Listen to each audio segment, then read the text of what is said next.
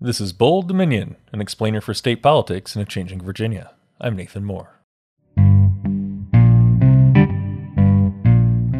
So, this is a special episode of Bold Dominion. It's actually special for two reasons. One is that the General Assembly has started its 2022 session. Legislation is kind of the meat and potatoes of Virginia politics, so go out there and grab a fork and a knife. You might want to put on a bib, too. It can get messy. The other thing that makes this episode special is that it's Bold Dominion's second anniversary. We started this podcast two years ago when Democrats swept into majorities in both houses of the General Assembly, plus they had the governorship. I knew interesting things would be happening, that something was changing in Virginia. But I also knew there was a lot I didn't know about state politics here in the Commonwealth. And I saw a problem out there I've got a lot of friends who follow national politics like it's a team sport. They know the latest outrage. They may also know some things about local issues, city council, school boards. But by and large, a lot of state politics and how it actually works is lost on people, even those who are plugged into news and current events otherwise. And the thing is, the state politics here in Virginia, the state level, that's where a lot of the power actually sits that affects people. So, we produce Bold Dominion, not just to explain state politics, although explainers are great, but also to give regular folks like you and me the tools to participate, to be a part of the decisions that really affect our lives. I would recommend anybody that has some passion. You know, there's always a group that's advocating for that. If there's not a group already organized, organize your own. Actually, that's kind of the beauty of the internet at this point. It's easier to find each other. That's Amy Laufer. She's the founder of Virginia's List, a political organization that supports progressive women running for state office. And she herself was a candidate for state senate in 2019. We'll hear more from her in the second half of the show about how regular citizens, like you and me, can follow the General Assembly and have more impact. But first, we turn to Sally Hudson. She represents the Charlottesville area in the Virginia House of Delegates and is an old friend of Bold Dominion. Actually, she was on our very first episode two years ago. Sally starts off talking about the big news items we might expect from the new Republican majority in the State House of Delegates.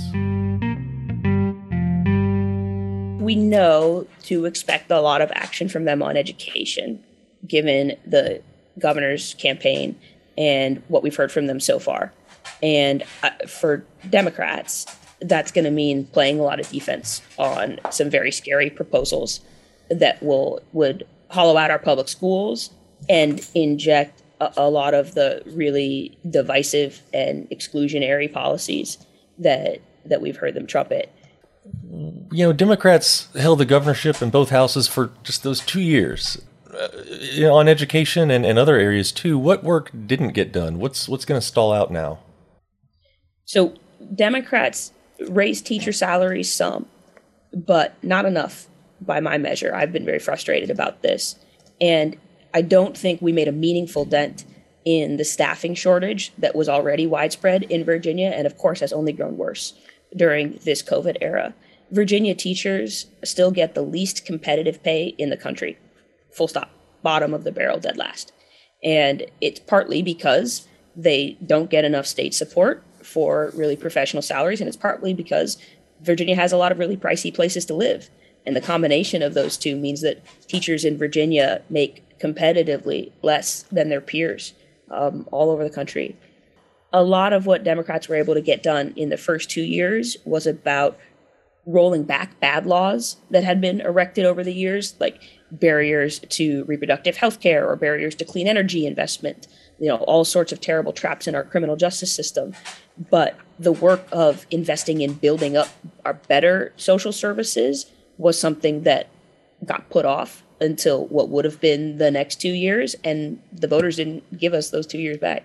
Yeah. With with the Republican majority in the House and, and of course Glenn Youngkin in the governorship, what what do you see being rolled back from that side in the next year or two?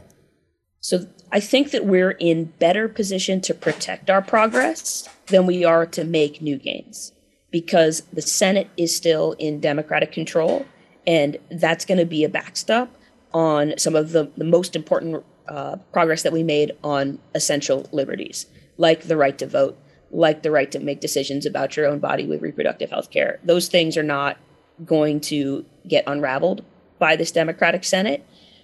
But there are at least a couple senators who do not share, I think, a lot of the economic priorities of the rest of the Democratic Party um, when it comes to doing better by working families and, and all the many people who provide essential services. And so that's where I think there's going to be more potential for bipartisan action where you've got some senators on the Democratic side who will break with their, their colleagues. Hmm. I'm, I'm reminded of the U.S. Senate right now, where the Democrats have a pretty narrow majority. You've got Joe Manchin, who all of a sudden has become the most powerful figure there because he can just say no and block anything. He's a one man prime minister in a way. Who's the Joe Manchin of Virginia coming ahead, moving Joe forward? Morrissey. Joe Morrissey. Joe Morrissey and Chap Petersen. We have two Senator Morrissey and Senator Petersen. and what are their what, what a Chap and Joe? What's their what's their story? What are we going to hear? Both of them are more inclined to cut taxes. Um, they're less likely to provide support and protections for workers, and, and more likely to loosen regulations for business. Mm-hmm. And you know, I should say, I also work closely with both of those senators on other projects. I will be working with Senator Morrissey on some criminal justice reform because he's been a very active advocate for a lot of the, the most important work we've done in the assembly on that. Um, Chap Petersen is one of the strongest opponents of Dominion spending and its stranglehold on um, politics in Richmond.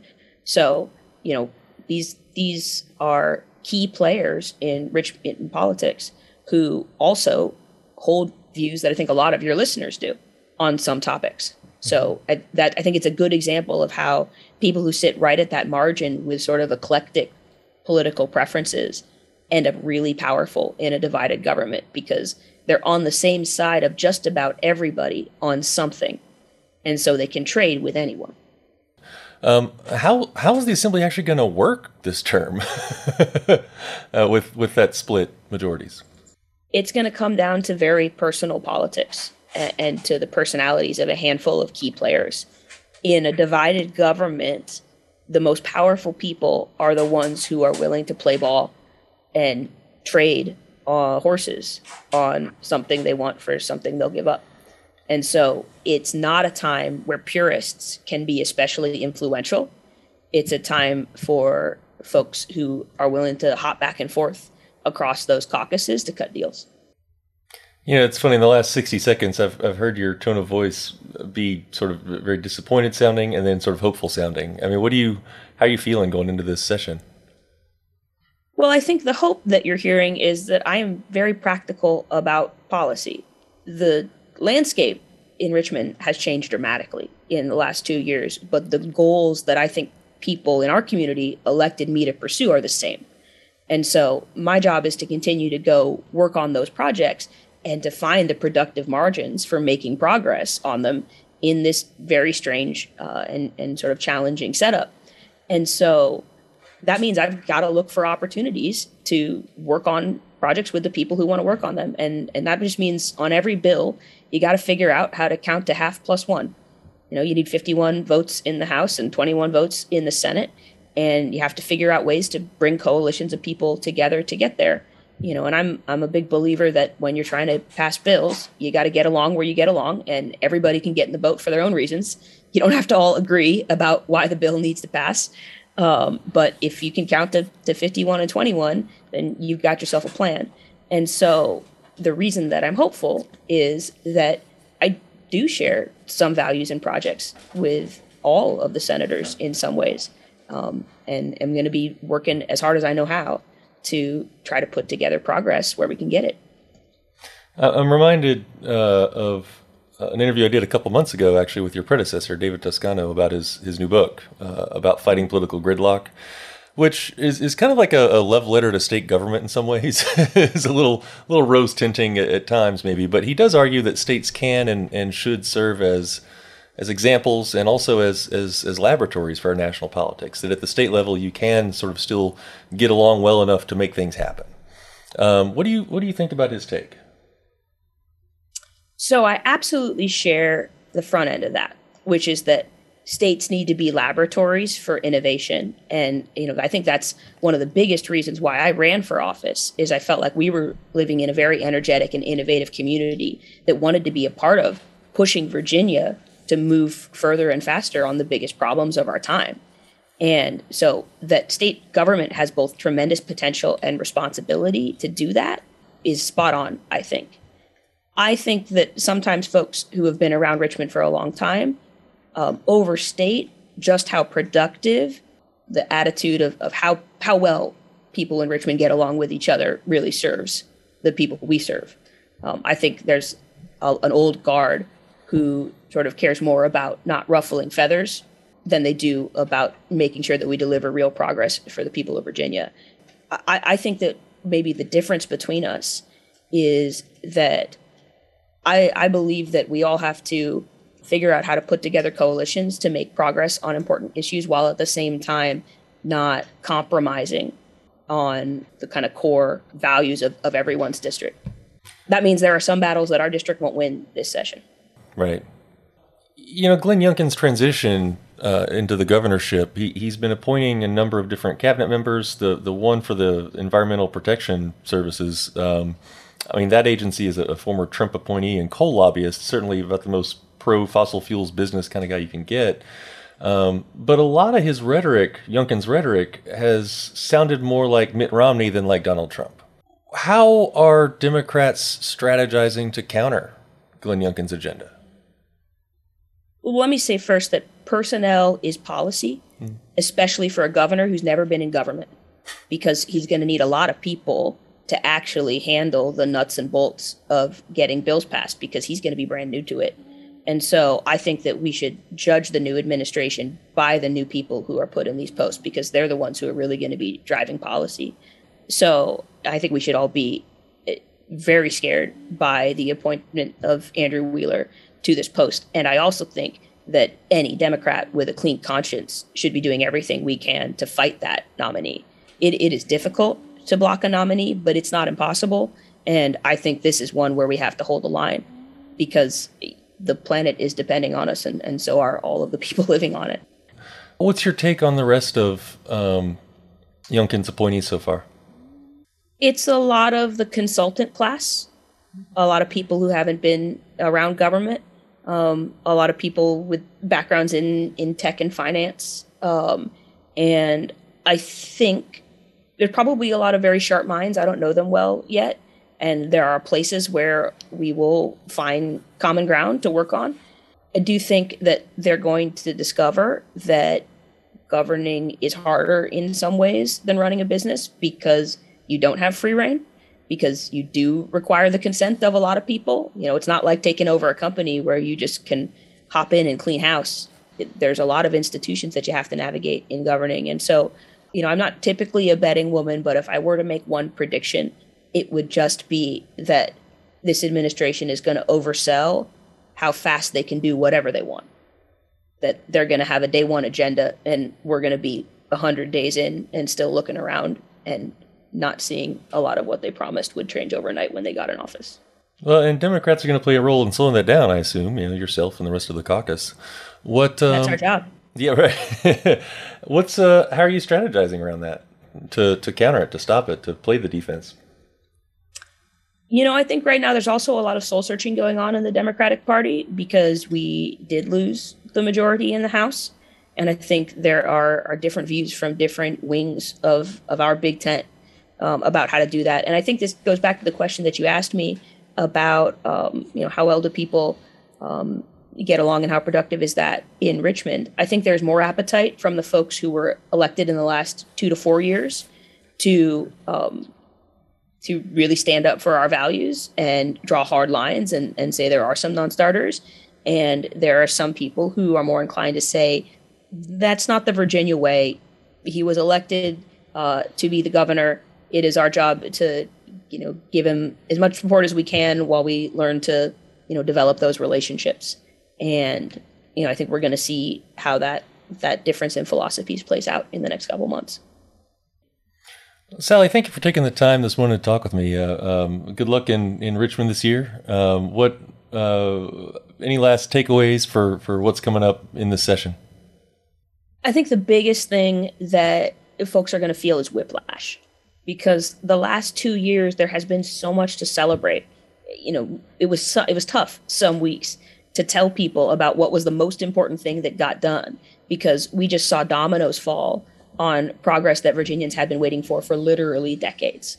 And now we're going to turn back around into a place where progressives, especially, are going to be very frustrated by not just the slow pace of change, but in seeing you know some of that work a- attacked. Um, and we're going to do our best to make sure it's not unraveled.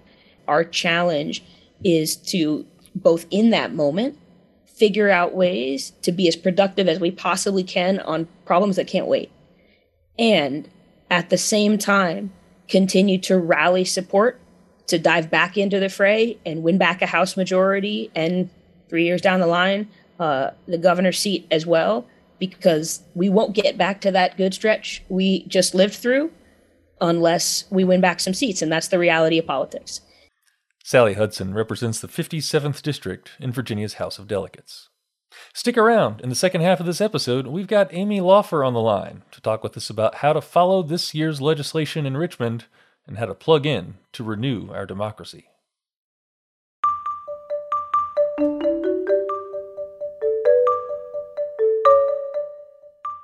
You're listening to Bold Dominion, a state politics explainer for a changing Virginia.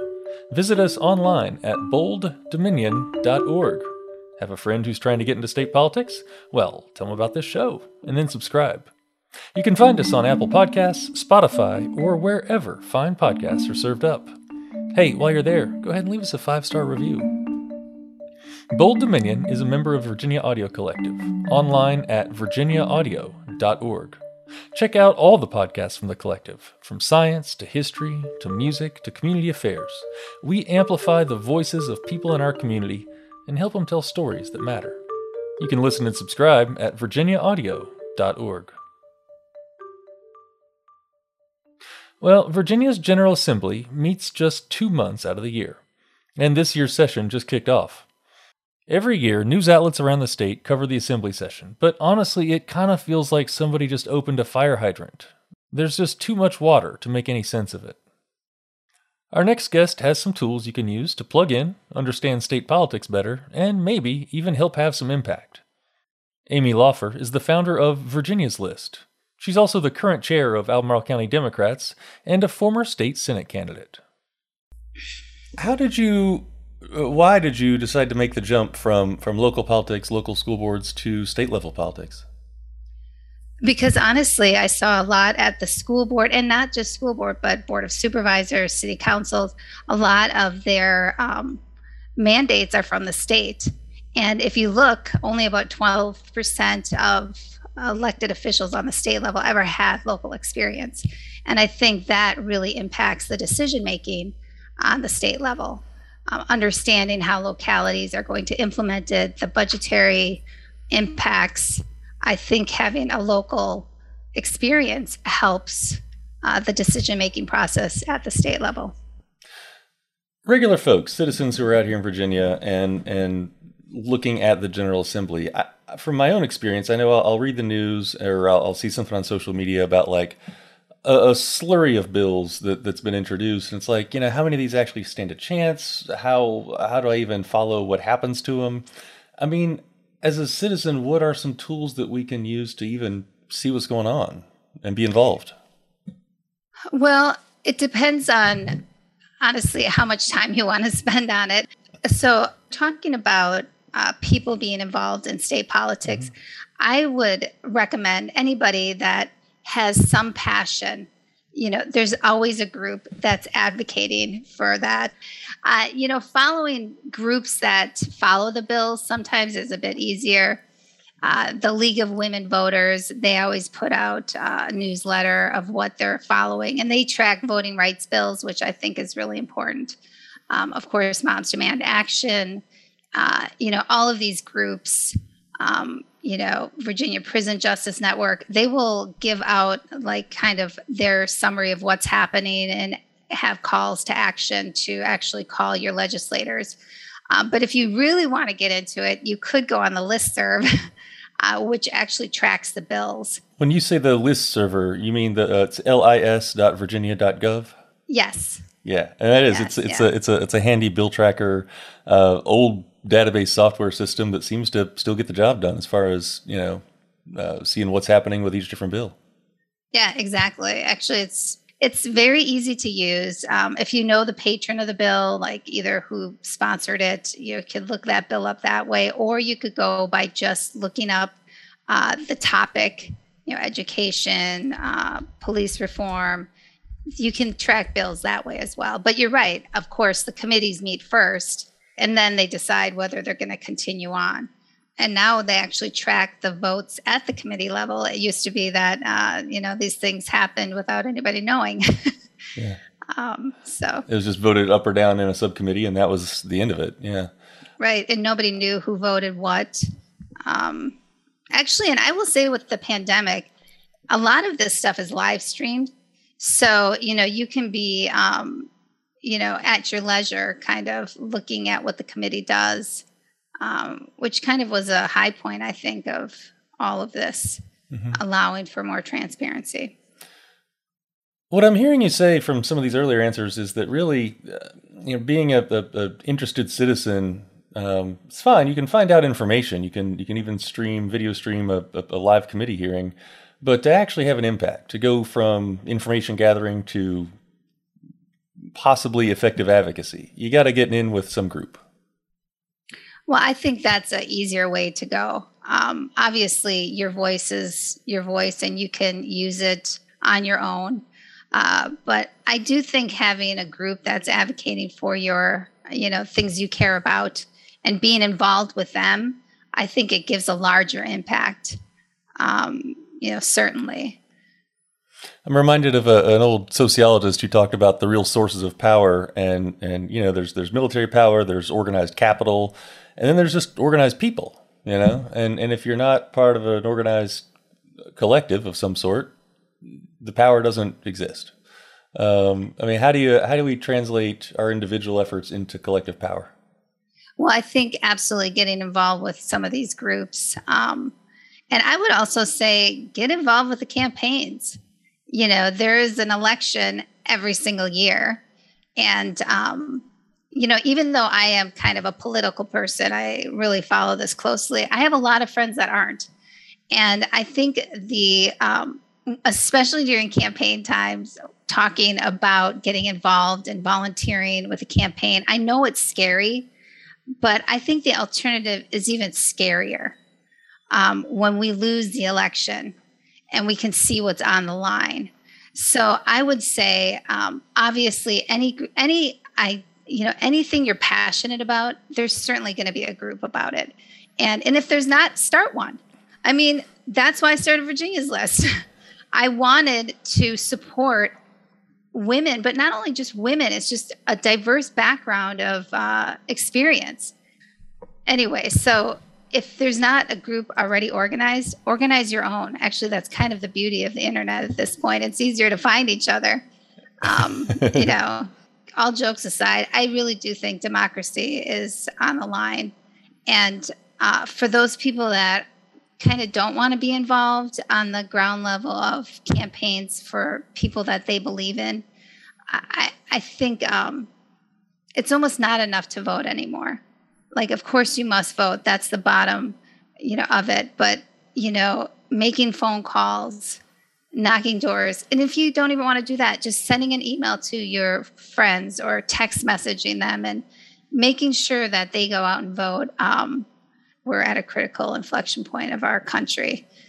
Every level is fighting a battle right now locally, school boards, board of supervisors, um, our general assembly members, um, our congress people. It's this is an all level fight. At the state level, what does the fight look like this year, next year? I would say the key issues we're going to have are voting rights, women's rights to health care, and I would also say our education system. I mean, those are certainly the big issues. What what makes those critical to our democracy and our lives today? Well, certainly voting rights. Um, you know, the right to vote is the whole point of a democracy. So, um, any way that they can uh, add restrictions, I think they will. And we should be fighting against that because we want everybody to vote. In fact, what we saw last election uh, for the president, where we made it easiest to vote, we had the most participation. Quite frankly, isn't that the point uh, of a democracy? Is to have everybody vote. Um, I think also allowing our government to put restrictions on women's rights um, is the gateway to more restrictions on different groups. Like we should understand that that's what that is. Impeding any woman's right to their free will and their uh, livelihood should just concern all of us um, because I do believe it's a gateway into other uh, forms of restrictions to uh, human rights. And then in terms of education, obviously, I think that we had a lot of anger about the schools closing. And I don't think we adequately addressed that anger um, and kind of explained and made assurances that we were going to have the proper funding, the proper safety measures to open. And um, and I think the Republicans just came in on that issue and really harnessed that anger. Uh, any other key takeaways to look at or look for this this General Assembly session? If you listen to some of Youngkin's, our Governor-elect Youngkin's proposals on his budget, the one bright spot I think we can see is that the schools should be getting money for uh, CIP. Capital it's, Improvement uh, prog- uh, Program. Thank you. you know, the truth is, most of our schools are from either the 60s or earlier. We have very few schools across, we have 139 localities, right? And there's only a handful of them that have uh, more modern facilities. He also said that he would do a raise for teachers. I think that uh, hopefully that will come to fruition. So I think there could be some bright spots, but I do think that we have to really just understand that those other issues I was talking about are gateways into other restrictions. Amy Laufer is the founder of Virginia's List, the current chair of the Albemarle County Democrats, and a former state Senate candidate. Thanks to her and also to Representative Sally Hudson. My name is Nathan Moore, and I'm the host of Bold Dominion. Find us online at bolddominion.org. Hey, and don't forget to subscribe, it's just a click away.